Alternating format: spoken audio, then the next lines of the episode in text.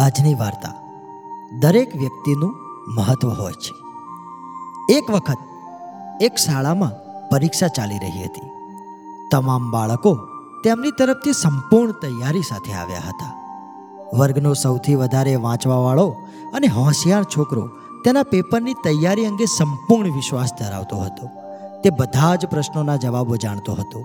પરંતુ જ્યારે તેણે છેલ્લો પ્રશ્ન જોયો, ત્યારે તે ચિંતિત થઈ ગયો. છેલ્લો પ્રશ્ન પૂછવામાં આવ્યો હતો કે શાળામાં એવી વ્યક્તિ કોણ છે જે હંમેશા પ્રથમ આવે છે? તે જે હોય તે નામ આપો. પરીક્ષા આપતા તમામ બાળકોના ધ્યાન એક મહિલા પર આવી હતી. એ જ મહિલા જે પહેલા શાળામાં આવીને શાળાને સફાઈ કરતી હતી. પાતળી, શ્યામ રંગની અને લાંબી. તે સ્ત્રીની ઉંમર આશરે પચાસ વર્ષની હતી. ત્યાં પરીક્ષા આપતા તમામ બાળકોની સામે આ ચહેરો ફરતો હતો. પરંતુ તે મહિલાનું નામ કોઈ જાણતું ન હતું.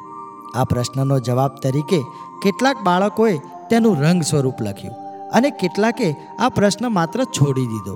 પરીક્ષા પૂરી થઈ અને બધા બાળકોએ તેમના શિક્ષકને પૂછ્યું, આ મહિલાનો અમારા અભ્યાસ સાથે શું સંબંધ છે? શિક્ષકે આ પ્રશ્નનો ખૂબ જ સુંદર જવાબ આપ્યો. અમે આ પ્રશ્ન એટલા માટે પૂછ્યો કે તમને ખ્યાલ આવે કે તમારી આસપાસ એવા ઘણા લોકો છે જે મહત્વપૂર્ણ કામમાં રોકાયેલા છે અને તમે તેમને ઓળખતા પણ નથી. તેનો અર્થ એ છે કે તમે જાગૃત નથી. મિત્રો, આપણી આસપાસની દરેક વસ્તુ અને વ્યક્તિનું વિશેષ મહત્વ હોય છે. તે વિશેષ હોય છે.